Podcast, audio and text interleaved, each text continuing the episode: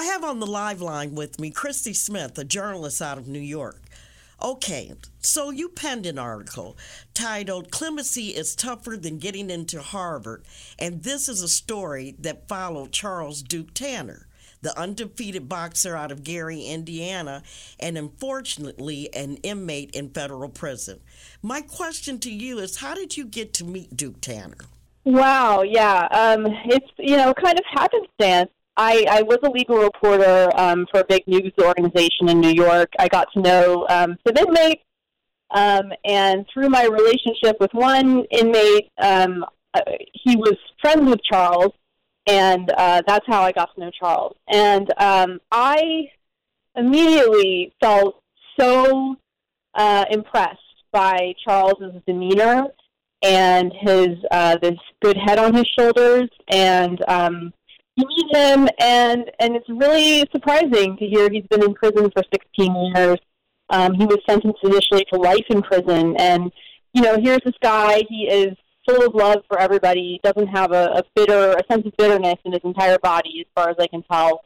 Um, he wants to get out and do good things for the community, and and I believe he's completely capable of doing that. Um, so I was so touched by his story, I felt the need to write about it and write about his um, his attempts to win clemency. And through that research, um, you know, I found it fascinating. Uh, we don't have parole in the federal system, but we do have these super long sentences for drug crimes. So you have a lot of people going to jail for 20, 30 years, or even life, who, you know, they made a mistake, maybe a few mistakes, but that clearly shouldn't define their entire existence and they have no mechanism for getting out and uh, for for showing that they're reformed. Um, and and Duke, um, who seems clearly reformed, you know, he was trying, and it's it's just you know even even in the Obama administration, which which did take steps to try to you know uh, do more commutations to help more people get out um, who deserved it. Um, you know, they still passed over Duke and and I don't know why. You know, he seems so deserving. And and when I looked at the numbers, I was just shocked. You know, it, it, it is really true. It is harder to get clemency than to get into Harvard. It, that is the statistics. I mean, that, that's in the best case scenario. so I I mean, just imagine how difficult it is as you're an inmate, you know, trying so hard to prove yourself that you, you deserve your freedom and then getting shot down over and over again. I mean, I just don't know how you get yourself back up but Duke has. He has that capacity, and I think that's amazing. Let's go over some of those numbers that you listed in your article as far as the number of clemencies or pardons offered in the Trump administration versus the Obama administration.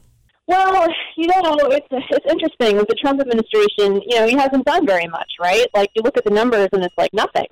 Um, but uh, you know, they've also they've also done um, they've also been trying to uh, do things differently than uh, has been happening in the past. So it's kind of a little bit difficult to compare. Um, in in most cases, um, clemency and pardons, pardons being like sort of a full expungement of the of the charges, and a, a clemency or commutation being, um, you know, your, your your prison sentence is cut off, and, and you can get out, but you still have the you still carry the felony conviction and so forth. Um, in, in both of those uh, situations, um, the Department of Justice administers um, the, the uh, they they suggest these things. They make the they they bring forward the applications to the president, and there's kind of an inherent conflict of interest there because when a prosecutor makes their name putting you in jail and putting you in jail for a long time, um, how did their colleagues? How do you how do you see them ever admitting that or saying, "Hey, maybe we weren't quite right about this guy," or maybe you know this guy has changed? It's really hard for them to do that. These were like straight A students in school. These like you know federal prosecutors. They're they're perfectionists. They don't admit mistakes very easily. So um, you can see how that would create sort of a barrier to um, uh, people who may be deserving, you know, getting ahead and getting and, and getting out. So the Trump administration, they haven't given. I mean, their numbers are they're they're nothing compared to past um, administrations, but they have attempted to set up uh, an office outside of DOJ. So I don't know what that's going to do. We'll see. Uh, I'm hoping that that will be an improvement. Um, but yeah, that's kind of a synopsis. Now, there was a statement in your article from the judge of him saying maybe some of these sentences will send a message out, not on my watch. What does that mean? So, this judge, who's now deceased, um, was a Reagan appointee, very much of the persuasion of the sort of um, war on drugs type of philosophy, from what I could tell from his ruling and uh, it was disappointing when I, I read I read the transcript of the rule of, of his sentencing decision, and he seems to acknowledge in that decision that Duke had all of these great things going for him. You know, he he had so many community leaders and so many friends and associates and colleagues and family members come out and say great things about him when he was sentenced. But the judge still said, "I think you're one of the worst offenders of, of our laws in the United States. And his his mentality was, you know, because you were doing drugs, because you were dealing drugs, you were you were you know one of the worst criminals I can sentence. And I I read that and I, my jaw just dropped because I how how can we say that? How can we say a nonviolent drug a person who buys drugs and sells them, you know, doesn't engage in violence and um, you know, is really just trying to help his family. How can we say that's one of the worst criminals in the United States? That doesn't make any sense at all. And this is Duke's first felony, right? It is his first. He, he was a good guy. He, he, you know, he got into this. He, he was he did the wrong thing for the right reasons, but he was, you know, he's generally an upstanding person who I trust him. I think he, you know, he has, um, you know, he's he's a person who I think we can we can trust to oh, absolutely not quality you know be a recidivism statistic to be just the opposite actually I think he he wants to um, help other people to change their lives too. Absolutely. And I think we can all agree that we make mistakes, especially when we are younger and not thinking about the repercussions in advance. We can't see around corners. What type of response did you receive from this article, and did you get any pushback? You know, I got a lot of a fairly good response. I mean, clemency advocates and criminal justice advocates um, were, uh, you know, liked the article and commented on it and told me, you know, I did a great job. Um, I have, you know, shown the article too to some some people on the other side of the spectrum, and you know, they unfortunately give the predictable answers like, oh, you know, he's a drug dealer. Oh, you know, he he deserved it, and I find that so disappointing. I find it terrible that that there are people who justify in their minds these kinds of sentences for breaking the law. I get it. You broke the law. You should be punished. There should be consequences for that. But making a, making a mistake doesn't make you a bad person necessarily. We all do, we all have made mistakes. We all have done something regrettable in our lives. And to think that that it is somehow okay to punish someone and throw, put a, throw away their lives for a mistake they made in their teens or 20s is, I just, I mean, if it if it didn't hurt anybody really, I don't understand that. With your background, your understanding of Duke Tanner's story, but how did you get to the point that you understood that people make mistakes and it's wrong to do things this way?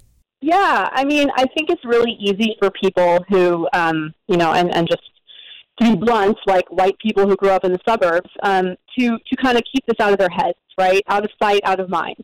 This this this aspect of the justice system, they don't get it. It doesn't compute that things can be this unfair. Like they just don't understand it. And I think the fact that I, you know, got to know inmates, the fact that I got so um, kind of kind of deep into the other side of the system, it opened my eyes in a way that you know you can't unsee it. Once you once you see how the system treats people and how it deprives them of individuality. Um, uh, it's just it transcends all things for me. Um, so yeah, now I, I feel really passionate about it, um, and I, I've told my parents. I, I brought I brought my parents to a criminal justice event where some former inmates were speaking, and they their eyes were opened, and now they're kind of fired up and passionate about it too. It's just it's a it's a problem of ignorance, the problem of both willful and and I think unconscious ignorance, and what would be, um, what where people just don't see other... this. This isn't part of their lives. But right. if you are obviously you grow up in, in you know an inner city area or you know in a someplace economically deprived, it, it's your options are limited, right? Like your your your family and your relatives, they may not be drug dealers. They're they're not doctors and lawyers or business people. They might be drug dealers. They might have gone to prison. I mean, that that screws with your perspective as a kid or a person growing up. Obviously, you know, those are the options you see. That's a good point, Christie. Thanks for sharing that. And what would be your advice so that people can understand that? We deal with this stigma every day, and a lot of people can't relate or don't want to relate. What advice can you give to people to wrap their minds around this? It's really hard to say. how do you fix this problem of people who are who are willfully blind? Um, I think the best that the best that, that the only advice I can really give is if you do see it, if you see something, say something, right? Like, don't keep it to yourself if you see there's injustice going on.